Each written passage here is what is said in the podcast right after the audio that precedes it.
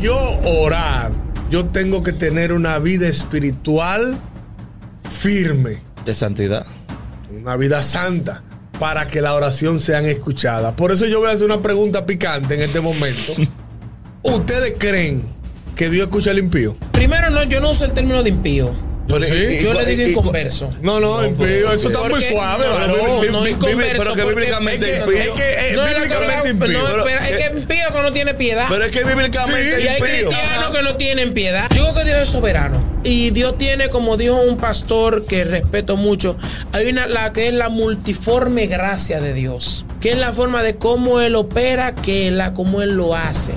Y que nosotros, para nosotros, nosotros somos que le ponemos límite, pero en Él no hay límite. Si lo escucha o no, eso depende de Él, no depende de mí. ¿Para qué necesita venir al Evangelio? ¿Cuál es la necesidad que él tiene de convertirse al Evangelio, de, de- de ser una nueva criatura, si él le ora a Dios y Dios lo bendice? Y él dice que no necesita ir a ningún lugar porque tiene una relación con Dios.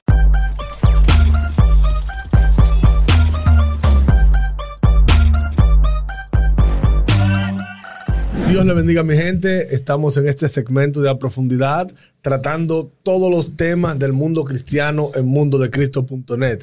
Así que queremos que nos sigas en todas nuestras plataformas virtuales para que puedas ser edificado con la palabra. Amén. Y en este momento, con el tema que vamos a tratar, yo quiero que hagamos una oración.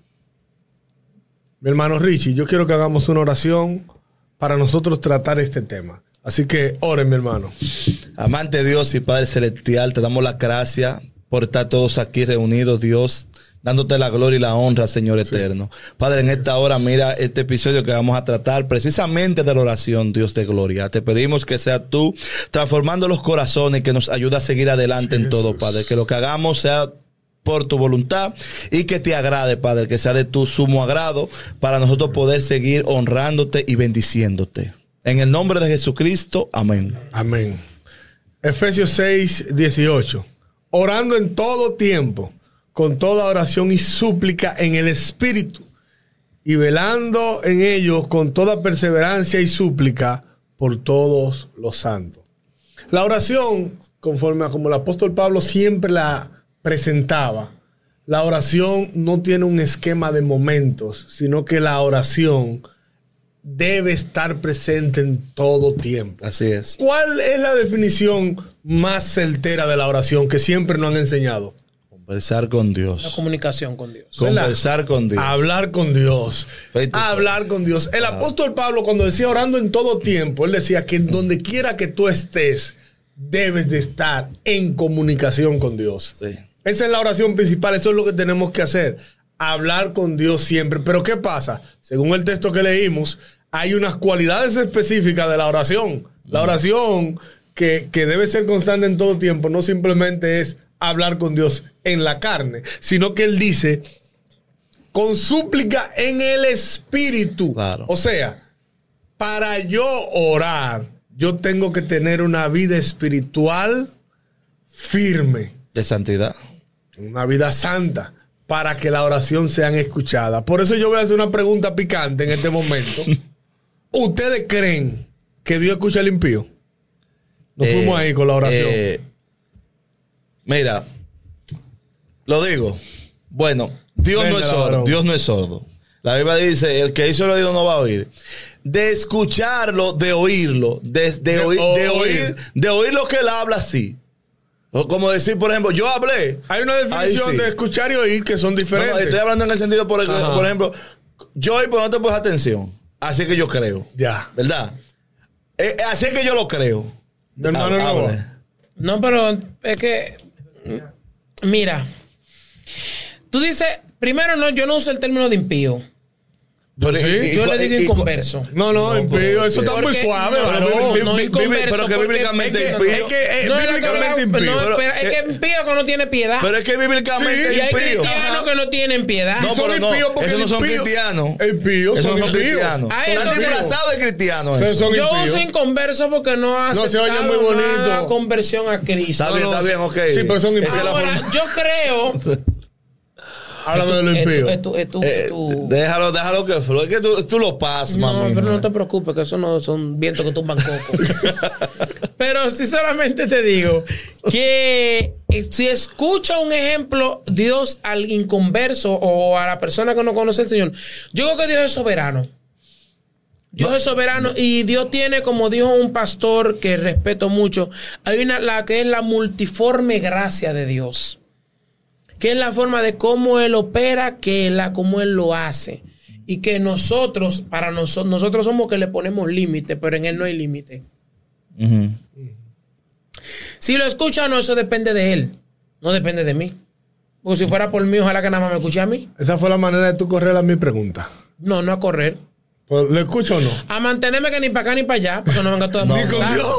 No, pero es que- Dios. es que tú estás neutro. Pero Tú estás es neutro. que yo digo que eso depende de la conexión. O sea, depende porque Guarda, hay gente, mano, tibio, hay el gente que vomitará hasta, de su hasta boca. más flow, hasta pero, que más flow. pero una pregunta. O eres, o eres frío o caliente. ¿Cuál de las dos? No, no, es que usted quiere como que yo arme un rebú aquí y comience una No, no, nosotros pero- queremos que tú de tu Claro. punto de vista Pero ese real. es mi punto de vista, que dentro Eh, de la ninguno. multiforme gracia de Dios. Tibio. Hay que ver, Dios puede ser que sí puede responder a, su, a una plegaria de, a una plegaria, a una oración. Ah, de apegaria, como lo. No, una oración. la- porque hay como gente lo de que la son- Virgen, amiga de Ahora, nosotros. tú quieres decir es, tú quieres decir es que Dios nada más escucha a los justos. Sí, eso lo Es un punto de vista que tiene. Eso No, es un punto de vista que tiene incluso la línea de tú sabes muy bien de una de la denominación que me a, los amo mucho, pero es una línea que yo en su ¿Qué punto- denominación? Porque que yo no te en su punto de la denominación cristiana evangélica. En su punto los amo y los comparto. Exacto, no es pentecostal. Eh, bueno, bautista. Tienen Ahora ese sí, punto y esa doctrina. Y yo a veces digo, bueno, no, no sé si te la consuma o no, como Lo, dicen lo predestinado. Exacto, que ellos dicen que Dios nada más escucha a los justos y te pueden, y te utilizan versos bíblicos de eso. Mira, la Biblia, la Biblia, mira, la Biblia mira, de eso. mírame, mírame. Dios. yo nada más te escucho a ti. no Ahora, escucho yo, te voy a decir algo. Dios, Dios, nada más escucha a- a- Déjame al, que vive una vida espiritual Atiende. digna. Sí, habla, varón. Dios, No, como no, te no decía, Dios gente oírlo lo oye. Ahora, el punto está en la contesta. Sí, claro. O sea, si tú me dices a mí que yo soy impío y yo le digo al Señor, Señor, yo creo que tú hagas esto y esto y esto. Ah, Dios me lo concedió. Señores, el mundo espiritual es muy fino. El diablo también se viste como ángel de luz, dice la Biblia. Exacto. Entonces tú puedes agarrar un impío y decir, Dios, yo creo que tú me concedas esto y puede ser el diablo. Y él puede creer que Dios. Entonces, ¿qué va a pasar? Mira qué pasa con la gente que no le sirve a Dios, que no ha entregado su vida a Cristo y comienza a pedirle cosas a Dios y Dios se la concede. ¿Para qué necesita venir al Evangelio? ¿Cuál es la necesidad que él tiene de convertirse al Evangelio, de, de- de ser una nueva criatura, si él le ora a Dios y Dios lo bendice? Y él dice que no necesita ir a ningún lugar porque tiene una relación con Dios. Ahora la pregunta mía No, es, es otra cosa. déjame explicarte, ¿cómo entonces esa persona pudo tener esa conexión si lo número uno no reconoció ante los hombres quién es Cristo? Y no ha creído que Dios le levantó de entre los muertos. Porque eso es lo que se la Biblia. Si creyeres en tu corazón si confesares con confesares. tu Sí, boca yo y sé- creyeres si creyeres en tu corazón que Dios le levantó de los muertos y si confesares con tu boca que Jesús es el Señor, entonces ¿qué? Entonces será qué? Será salvo. Esa gente no ha, no ha creído eso ni ha confesado eso. Él le ora a Dios y Dios le contesta. ¿Para qué va a venir el Evangelio? No hay manera. ¿Y cómo hay una conexión que se pueda comunicar con Dios si no, ta- no tiene el Espíritu Santo? Ni tiene el sello de la salvación, ni tiene el bautismo en el Espíritu Santo y fuego. Mira, hay, hay algo que eh, el apóstol Pablo escribe en Romanos 8, 26 y 27. eh, de lo que pasa, porque cuando nosotros oramos hay un sistema, ¿verdad? Porque hay un intercesor. Dice Romanos 8, 26 y 27. Y de alguna manera el Espíritu nos ayuda en nuestras debilidades. Pues, ¿qué hemos de pedir como conviene? No lo sabemos. Pero el Espíritu mismo intercede por nosotros con gemidos indecibles. Mas el que escudriña los corazones sabe cuál es la intención del Espíritu, porque conforme a la voluntad de Dios intercede por los santos. La oración, eh, eh, eh, vamos a definir esto, oír y escuchar. El escuchar es cuando con atención entiende lo que tú le estás hablando. Oír es como cuando por tu casa pasa el, el, el, el El pla- sonidita con el dembow a toa, que O- tú no o sabes lo que estás O diciendo. el platanero. O el platanero, o, o la guagua voladora que, que va 27 derecho. Tú nada más escuchas Gómez porque eso es lo que tú te quieres escuchar. El final. El final, para donde tú vas. Entonces, Dios oye todo. claro. Ahora, Dios escucha a los santos y eso es lo que la Biblia dice. Dios no escucha al impío porque el impío pide conforme a impiedad. Ahora, cuando nosotros en el Espíritu, nosotros vamos delante de Dios, tenemos... ¿Por qué es que la Biblia enseña de que habrá muchos que irán donde él le va a decir, no lo conocí? Porque no tuvo una conversación con ellos. Ahora, yo... Apartado de mí. Yo que vivo una vida, trato de vivir una vida siempre agradable a Dios. ¿Qué pasa? Pasa lo siguiente. Que Dios, cuando yo hablo, puedo tener una conversación con Él. ¿Qué pasa con esto? Es que Él en aquel día va, oh, yo te conozco a ti. Nosotros hablábamos. Es que son amigos. Es que, es que son amigos. Claro que te va a conocer. Claro. Porque tienen una, una intimidad juntos. Porque hablamos. Hay una Tenemos conexión. la capacidad de hablar. Ahora, los Desata. impíos no No, yo hablan estoy con Dios. escuchando, TV. Vamos, a- fluyan ahí. No fluyan ahí, no profetiza, hijo de hombre. No, tranquilo. Entonces, nosotros tenemos que entender de que Dios está ahí para escucharnos. Está ahí para escuchar nuestro clamor. Judas, en el verso 20, Judas tiene un solo capítulo. Sí. Pero vosotros, amados, edificados sobre vuestra santísima fe, orando en el Espíritu Santo. Y, y ahora de orar, sin cesar. Orar La oración es un sistema de comunicación, ustedes se lo han dicho claramente con Sí. Dios. Bien. Eh, tiene que haber un punto clave en la, con esa comunicación. Para una comunicación tiene que haber un emisor, un receptor y un mensaje. El emisor, quien emite, yo. El receptor, para mí, quien escucha es Dios. Y el mensaje es la palabra que yo voy a utilizar para llegar hacia Dios. Entonces, el hubo un apóstol en el Evangelio según Lucas, doctor Lucas, eh, un que le dice a Jesús, uno de sus discípulos, enséñanos a orar. Así como enseñaron a Pablo, a, a- como enseñaron a nosotros, Oh, eh, enséñanos a orar. O sea, que el punto clave, ellos no sabían orar. No. Y eso No. pasa con la vida del cristiano hoy en día. ¿Ustedes sabían eso? Que no saben orar. Hay gente que no saben orar. Hay cristianos que no saben orar, no saben hablar. Hay con gente Dios. que o se no le han sientan- enseñado también. Sí, por eso no Y lo único, padre, dame, dame, dame, dame, dame, dame. Y nunca se sientan a escuchar a su Dios. Ni adorar a Dios. Porque O sea, primero ellos tú- piensan que la oración es yo hincarme, ¿verdad? Padre, mira Antonio, mira a Luther, mira a Richie, mira todo. Está bien. primero comienza con una Pero vamos, adoración. escucha a tu papá. Claro, O sea, detente. escucha a tu papá. Yo escuchaba un pastor decir que una cosa a veces es horario 3 meditar. Yo en esa parte estoy estudiando un poco eso. Porque él decía que en la meditación, ejemplo, tú comienzas, en la, tú te quedas concentrado en quién es Dios y en su esencia. Hay muchas cosas, mucha mística rara, pero mira lo que yo quiero enseñarte. Una teoría de ultratumba, como dice mi hermano Richard. Es que para haber una comunicación entre un emisor y un receptor, también tiene que haber una comunicación continua en que, que yo hablo y el otro también me, me escuche, pero también en que el otro hable y también yo lo escuche. Entonces, mucha gente dice, yo no escucho la voz de Dios. Yo no escucho, yo no siento su presencia. Yo oro, ayuno, Busco a Dios. busco a Dios, pero no escucho. Pero es que vamos a ver cómo es el método de tu oración. O si tú te detienes a escuchar la voz de Dios. Hay gente que nada más se hincan y es, padre, mira esto o esto, aquello, y hacen otro sistema, la oración del Padre Nuestro. No es Padre Nuestro que estás en los cielos, Padre Nuestro. No, no, no, no. Eso es un modelo. Claro. Esa fue la oración que Jesús le dice a los La oración discípulos. modelo.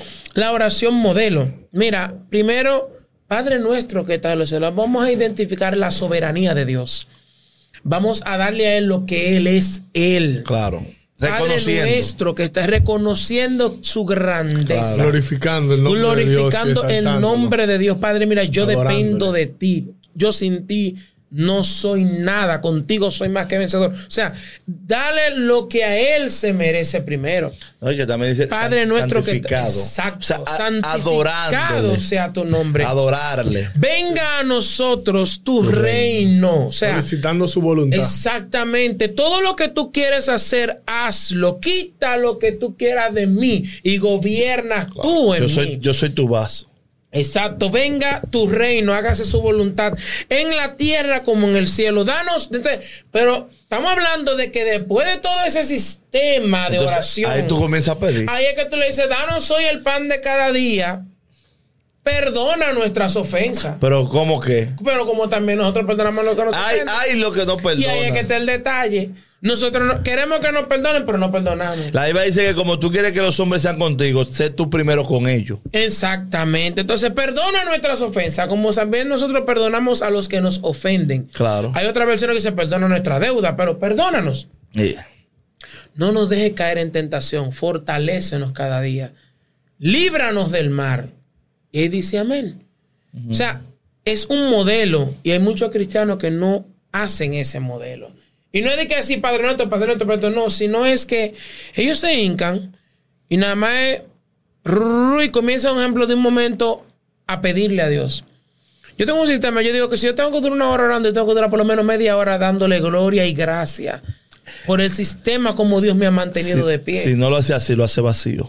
Entonces, eso es ahora orar. no llega, no orar, comunicación efectiva con el Creador. Claro que sí. Comunicación Conexión. efectiva, conexión. Eso es lo que nos permite a nosotros saber cómo. es- Vamos a decir, una comunicación. Ejemplo, como que tú. Más, mira algo, perdón que me llegó ahora. Rema. Si yo no conecto contigo, si yo no dialogo contigo, si yo no me comunico contigo, esa amistad que va a pasar se va deteriorando. Claro. Y eso La pasa. confianza La también. confianza se va deteriorando. No es la misma. No es la misma. Yo puedo durar contigo tres días. Fulano fue y después llega como que añales. Va menguando. Y va menguando. Y eso es lo que nosotros como aquí como equipo te queremos decir. No dejes que tu oración y tu comunicación con Dios mengüe. Porque a veces cuando dejamos caer la comunicación con Dios, es que comienza la guerra y la batalla. Me- es que comienza que nos sentimos solos. Claro. Fíjense, eh, nosotros somos amigos de Dios. A pesar de que somos sus hijos, somos amigos. ¿Y qué pasa? Cuando tú tienes un amigo, tú le cuentas cosas íntimas. Así es. Hay personas que, que llegan a un nivel de oración tan profundo que Dios comienza a revelarle, a decirles cosas. O sea, na- comienza a decirle cosas de profundidades. Y comienza a hablar ciencia y palabras de sabiduría. Y dice, wow, ¿y este hombre dónde salió? Lo que pasa es que tiene una conexión con Dios. Tiene, tiene un vínculo con Dios, o sea, es amigo de Dios porque constantemente comienza a orar a Dios. Mire, ¿qué pasa con los nuevos creyentes cuando, cuando se convierten? mayormente siempre en las congregaciones pequeñas se usa que son la, la cadena de oración. Yo no le digo cadena, yo le digo círculo de oración. Porque una cadena, para romper la cadena, es como algo ilógico. Yo le digo círculo de oración, le digo yo. Le digo yo. Eso soy yo. ¿Qué pasa? Eh, y ellos, ellos oran como oyen a los otros orar. Porque a nosotros nos pasó eso, a todos nosotros. Exacto. Todos los que estamos aquí en este estudio, nos pasó eso. En un momento comenzamos a otro y vemos, hay muchas veces que tú dices, bueno, pero ven acá. Pero, ¿y por qué todo el mundo aquí es así? No estoy hablando de ninguna congregación. Como que nada pasa. Claro, porque es que todos están orando bajo el mismo molde. Entonces, si todo, eh, todos están bajo el mismo molde, a veces hacemos vanas repeticiones. O sea, que el, el término vanas repetición lo que es rezar. El término rezar es repetir. Eso es lo que significa. Entonces, ¿qué acontece? Pero cuando tú comienzas a escudriñar la palabra de Dios, porque la palabra de Dios es lo que te desvela todo. Tú te puedes convertir por lo que tú quieras. O sea, tú- Dios está contigo. eh, Dios hizo un milagro en ti. Pero para tú conocer a Dios, tienes que escudriñar la Biblia. Claro, y sí. tienes que comenzar a orar. Y conforme a como tú escudriñas la Biblia, vas a comenzar a orar y vas a entablar una amistad con una, perdón, vas a comenzar a entablar una amistad con Dios. Eso es así. ¿Qué pasa? Cuando tú te adentras y comienzas a orar al Señor y comienzas a hacer el molde, porque tú haces un molde, el molde bíblico, y, y comienzas a orar, entonces le pide a Dios. ¿Qué acontece? Si tú eres una persona, no te enfoques de que en los días, eh, que yo oro tanto tiempo, que yo oro parado. Señor, a Dios le agrada que tú tengas una intimidad con Él que nadie lo sepa. ¿Cómo así que nadie lo sepa? Cuando tú oras a Dios en lo íntimo, Él en público lo saca a relucir. Cuando tú lo haces públicamente, no estoy diciendo que no oremos así públicamente. No estoy hablando de cosas íntimas. Claro, cuando, sí. cuando tú puedes, por ejemplo, entablar es- esa, esa conexión con Dios. Lo- señor, Moisés era un hombre de Dios. Moisés duró- duraba muchísimo en cada. Elí era otro hombre de Dios. Y él era un hombre tan de Dios que dice que cuando él oyó, Dios conocía a Dios en el terremoto, conocía a Dios en el tornado, pero no lo conocía en el silbo apacible. O sea, Podía identificarlo no, en todo. no lo conocía. Y era un hombre que oraba a Dios. Era un hombre que cuando hablaba el cielo le obedecía. Era un hombre que tenía una, una boca fina. ¿Por qué? Porque tenía un modelo de oración, tenía un sistema, tenía una vida continua, constante de oración. Y los grandes hombres de Dios hoy en día, eso es lo que deben de tener. Hay mucha gente en las redes faranduleras, mucha gente que hacen esto, que hacen lo otro. Señores, hágase amigo de Dios. Órele a Dios. Que, que, que- conéctese con el Señor. Hay, hay veces, y quizás muchos me van a matar por esto que voy a decir. Hay veces que Dios nada más está esperando. ya. El hay, picante, Hay hermano. veces que Dios solamente. Dios, ahí, ahí está, Picante, por ejemplo, edificante. Ahí está Julio. Y Dios le quiere decir algo a Julio. Eh, voy a hablar dominicano. Dios está loco por decirte algo, pero tú no lo oras a Dios. Y Dios esperando. No, pues yo tengo al profeta Tony, que lo Sí. utilizamos ahora como brujo. Ah. Porque ahora los cristianos utilizamos a los profetas como brujos. Pero, entonces, Dios quiere decirte algo a ti, es a ti, no al profeta. Porque el profeta, aunque Dios le hable, entonces eh, se lo dice a todo el mundo. Ah, pero bueno. Dios quiere decirte eso a ti. Pero entonces Julio no. Julio no ora. Y Dios, no, te yo lo, no voy a cortar, ¿eh? y, Dios, y Dios te lo quiere decir porque es a ti. Y tú no oras. Señor, pero tú no me hablas. Pero tú estás orando. Tú estás buscando a Dios. Señor, tú, no, tú me hablas, señores. No se guíen porque eh, que, que si el profeta fulano viene. No haga, señores, eso, eso da pena. ¿Tú quieres que diga Eso algo da fuerte? pena, eso. ¿Tú quieres, ¿Tú quieres prender esto? Está picante el Vamos, tipo. ¿Qué más prefiere una gente? ¿Un concierto con adoradores fulano de tal o un culto de oración? Lo, lo primero. Van al concierto, pero no van a un culto de oración. Porque ellos sienten que son aburridos. Y escúchame, y en los conciertos no hay liberación. Exacto. En los cultos de oración sí. Ahí sí hay liberación. Entonces, ¿Qué pasa? Ahí sí. Cuando nosotros tenemos, es que se ha perdido La esencia. la esencia de la oración. Claro. Ya es difícil lo matutino, ya es difícil la oración. Los silicios. Los silicios. La, media difícil vigilia. La hora novena, que era algo simbólico, pero iban a orar a la hora novena. A las al tres de la tarde. A las 3 de la tarde. Incluso se iba a orar. En, en la iglesia donde me congregaba iban a orar a las 3 de la tarde. Y era yo, una forma, yo, un yo, yo lo llegué a hacer muchas veces. Yo también. Y no, y, y- y- y- es terrible. Nosotros hemos visto que hoy en día Tú tienes los ojos aguados que fue. Te llama la atención ese. eh, me duele, príncipe. Wow, pero los ojos aguados tú tienes, La cristiandad de hoy en día Sí. Está, ha perdido, está compungido. ha perdido el, el principio. Eh, Jesús en una ocasión le dijo a los discípulos que ellos no tenían la capacidad de orar ni siquiera una, una hora. hora con él. Y como él lo dijo, era como una hora un disparate. O sea, ustedes ni siquiera una hora. Eso no era lo correcto. Una hora no era lo correcto. Ni, siquiera, siquiera lo incorrecto ustedes pueden durar orando. El apóstol Pablo, Así es. Romanos 12, 11 y 12 dice, en lo que requiere diligencia, no perezoso, fervientes en el espíritu, sirviendo al Señor, gozosos en la esperanza, sufrido en la tribulación, constantes. Y esa palabra es muy importante, constante en la oración. Permanente. O sea, cuando Jesucristo le dijo a los discípulos, ni siquiera una hora pueden orar, Él estaba diciendo, es necesario. ¿Por qué? Orad y velad para que no caigan En en tentación. tentación. En tentación. Por eso el apóstol Pablo dice constante. Por eso nosotros vemos que los cristianos de hoy en día caen tanto, como dice mi no hermano, en batalla. Sí. Porque Batalla han fea. perdido la conexión con el Padre. Jesucristo, cuando iba a ser crucificado en ese momento, y ese momento a mí me gusta cuando hablo de la oración, es un momento muy importante, porque la Biblia dice que los sudores de Cristo en ese tiempo de oración eran como gotas de sangre, o sea, eran sudores gruesos, Espeso. pesados Espeso. eran como gotas de sangre. Y él en el proceso de oración le dice al Padre, oye, vamos a decirlo en el buen dominicano, yo estoy loco por salir de este tema, porque esta gente son malas. Yo quiero que esta copa pase de mí. Entrégate a la otra gente, que otra gente pase esta lucha. Pero después, porque en medio de la oración, como el Espíritu intercede por nosotros, Él dice, pero Y te da fuerza. lo que yo necesito es que se haga tu voluntad. No la mía. La oración a ti te pone en el punto de que tú ves el pecado está al frente de ti, la dificultad está al frente de ti, y tú dices, Señor, yo, mi carne, me guía a hacer esto, pero yo lo que quiero es que se haga tu voluntad, Tu en mi vida. así es. Pero eso es cuando nosotros Amén. somos constantes en la oración Fervientes. fervientes también y constantes y que nosotros estemos ahí siempre dedicados a orar. Por eso es de orar en todo tiempo. Porque nosotros no podemos limitarnos a un tiempo específico. Nosotros no podemos, mira, eso de que de, de- de las media vigilia, la hora novena, esos son tiempos específicos. Sí. Y te digo por qué hoy en día se ha muerto mucho el tema de la oración. Porque nosotros limitamos la oración a tiempos. Si nosotros enseñamos en las Claro. iglesias que la oración no tiene un tiempo, sino que es algo constante, Claro. las personas van siempre a orar.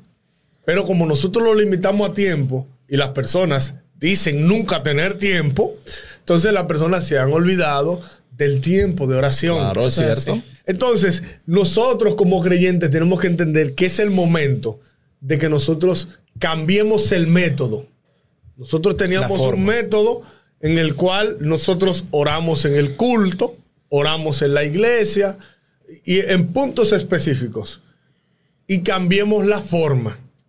El método que teníamos eran que eran puntos específicos. Y la forma es que eh, yo vi un, un, un, un reel que me causó mucha risa de un niño que se acercó a su padre y le dijo, oh, Santísimo Eterno, tú que moras en las alturas, yo necesito que tú me ayudes y me concedas la oportunidad de escucharme Yo lo vi también. hablarme y darme 20 pesos. Y el papá dice, no, pero mi hijo, ¿y por qué tú me dices así? Por 20 pesos. Pues yo soy tu papá. Ah, no, porque como yo te escucho diciéndole a Dios de esa manera, que es tu papá, yo para poder recibir, entonces hice lo mismo. O sea, la Biblia nos enseña, Claro. Dios hay de dos maneras que nos llama. Muy importante. Sus hijos y sus amigos. y usted, claro. ni yo, ni nosotros los que estamos aquí, ni con nuestros hijos, ni con nuestros amigos hablamos así. No. Entonces tenemos que En confianza. tenemos que establecer esa confianza Exacto. de nosotros poder ir a, a- a- a hablar con Dios y decirle, Señor, o, o tengo una situación, estoy pasando por una dificultad, yo quiero que tú me ayudes. Así es. Sí. Así, con confianza, ¿no? Señor, Es que son altísimo, amigos. Ya, yo voy a dedicar un tiempo de oración. Pero la adoración que yo voy a hacer en ese tiempo no tiene que ser mecánica. Porque es que no han enseñado un esquema de adorar a Dios tan mecánico, de orar tan mecánico. Por eso es que. Que no somos genuinos. Entonces ahí la Biblia dice: pedid y no recibid porque, Porque pedid pedid mal. mal. ¿Por qué? Porque lo estamos haciendo no solo para nuestro propio deleite, sino de la manera incorrecta. Así es. Y esa es la forma que tenemos que cambiar y empezar a pedir a Dios. A mí me gusta este tema de la oración. Este tema es mío, mi gente. Olvídense del mundo. Me robé el show. mi hermano. Nada del mismo. Y Dios no escucha a lo impío, ¿eh?